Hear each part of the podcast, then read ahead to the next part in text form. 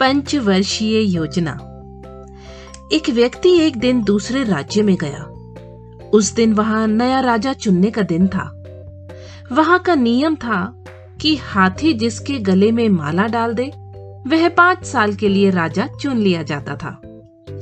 सौभाग्यवश, हाथी ने उस व्यक्ति के गले में ही माला डाल दी और सर्वसम्मति से उसे राजा चुन लिया गया।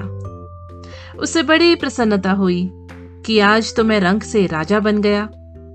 पर अगले ही पल उसे सांप सूंघ गया, जब उसे वहाँ का दूसरा नियम पता चला कि जो भी राजा बनेगा, उसे पाँच वर्ष बाद नगर की सीमा के बाहर बहती हुई नदी में फेंक दिया जाता है, ताकि वह नगर में वापस न आ सके।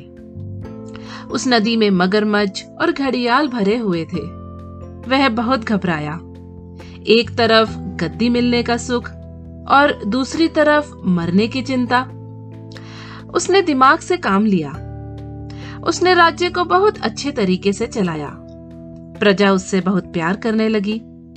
इसी तरह पाँच साल बीत गए और नियम के अनुसार उसे हाथी पर बिठाकर नदी में छोड़ने के लिए लाया गया। प्रजा अपने प्रिय राजा के लिए रो रही थी, पर वह निश्चिंत था। उसे राज्य का निर्णय भी मान्य था। सब लोग जब नदी पर पहुँचे तो देखा कि नदी पर सुंदर पुल बना है और उस पार एक सुंदर नगर बसा है और वह पैदल उस पुल से होता हुआ उस पार चला गया और सुरक्षित हो गया। इस कहानी में पाँच वर्ष के राज्य के भांति हमें जीवन मिला है। अच्छे कर्म करके, पुल बना के खुद को सुरक्षित कर लें।